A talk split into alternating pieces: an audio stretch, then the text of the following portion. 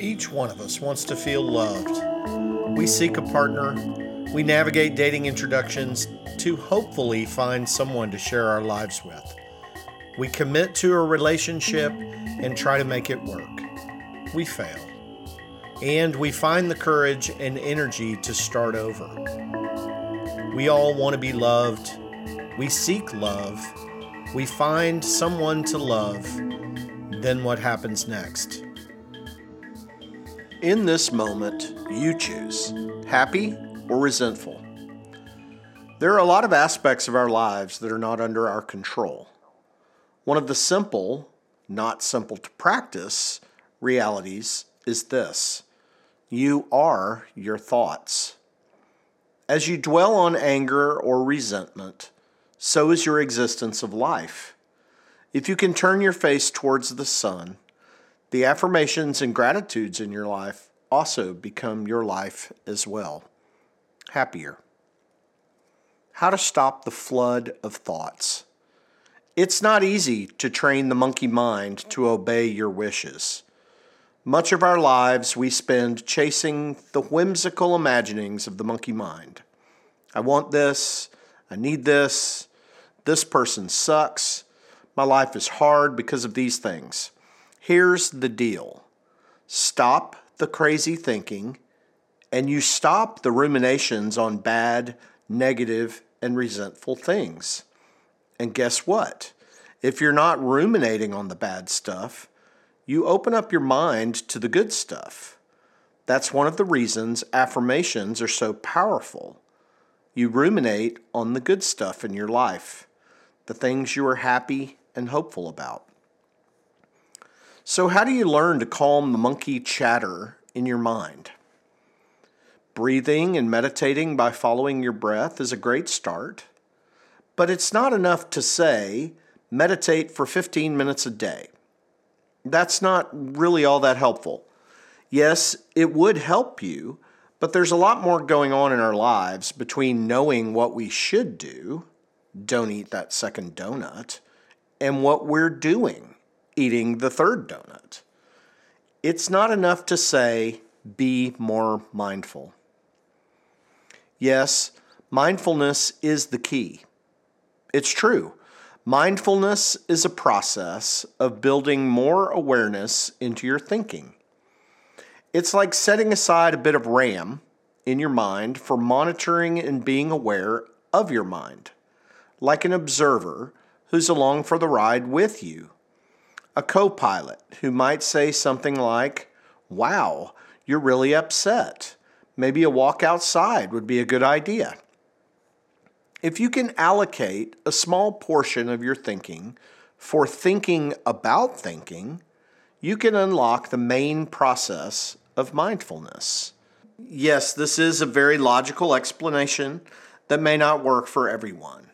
But if you like process and focusing your attention to achieve a goal, then stay tuned. The visualization. Imagine your observer is floating above the scene of your life like a ghost attached to the ceiling, looking down on what is occurring. This observer is not making judgments, but merely noting what is happening at this moment. Like, wow, you're really upset about that text from your son. Then your present mind has to respond, yes, it sucks when he just asks for money all the time. Here's the pivot. My monkey mind would love to dwell on the bad things, the angry stuff, the stuffed stuff. Your stuffed feelings are always there, just waiting to be given an opening. My observer just notes the emotional charge and asks, Okay, what is the next right action for you to take? At this moment, you have a choice, provided by the intervention of the observer. One, you can continue with the angry thoughts and give voice and attention to the resentful and hurt feelings. Two, you can redirect your thinking to ways of reaching out to your son to talk about what's happening. Or three, you can be aware of both options and still choose to do nothing, remain neutral, and let it all go. Letting it go is a good solution for most problems.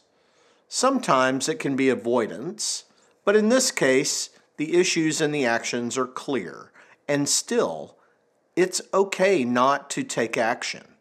Just breathe and let the moment be. The moment just is. Your son sent a shitty text. You responded emotionally, then rationally, as you allowed your non monkey mind to have a say. With that fulcrum of intelligence, we can become more self aware and self directed. At this point, I have options.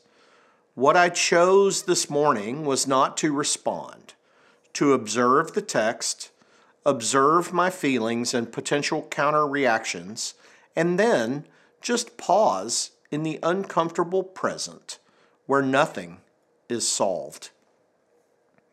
Can you be still in the chaos? We know the world is in a very stressed out place.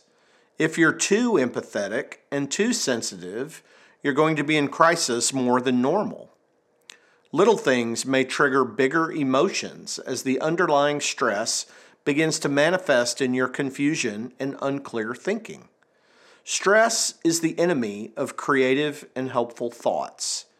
You cannot be optimistic and stressed out at the same time. So, what's the answer? It's a bit like the observer trick above. Your monkey mind is attaching to Ukraine or the virus resurgence or some personal stress that has gotten under your serenity. Stop and breathe for a few seconds check in with the observer. Here's how this might look Me, I'm stressed about Ukraine. I can't stop watching the horror on the news. Observer, is this helping or making it worse? Me, well, it's awful, but it's the real world. It's what's really going on. Observer, do you have a goal in learning about Ukraine? Me, no, but it's important observer. Yes, that's true. And how does Ukraine affect you? Me. That's not the point. This is the crisis of our time. Observer. You don't have to pay attention to the news. Me.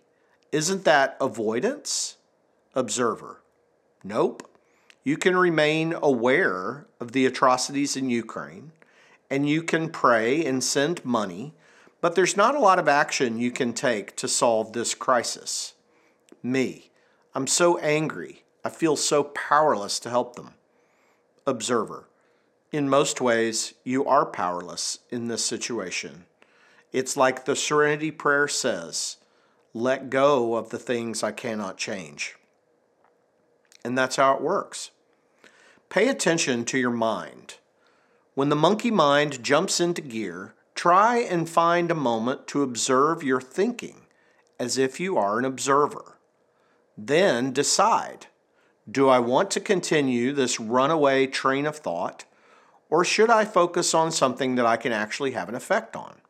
The choice is still yours, and I understand that when I'm depressed, my observer abilities are greatly diminished. Sometimes when I'm down, the best I can do is this Wow, that's really a messed up thought. My brain is not giving me the best data or options. Let me pause and stop the runaway train, at least. Some days this works. On other days, I can be pulled along on the train for an entire afternoon. Today, take a break from giving the monkey mind full access to your brain and activities take your observer out for a spin. Be aware of the monkey mind and its obsessive circular thinking. Then give yourself a moment of peace by letting it all go the thinking, the action, the anger. Just breathe for a minute. Count the breaths and let it go. This is John McElhenney for The Whole Parent. I'll see you out there.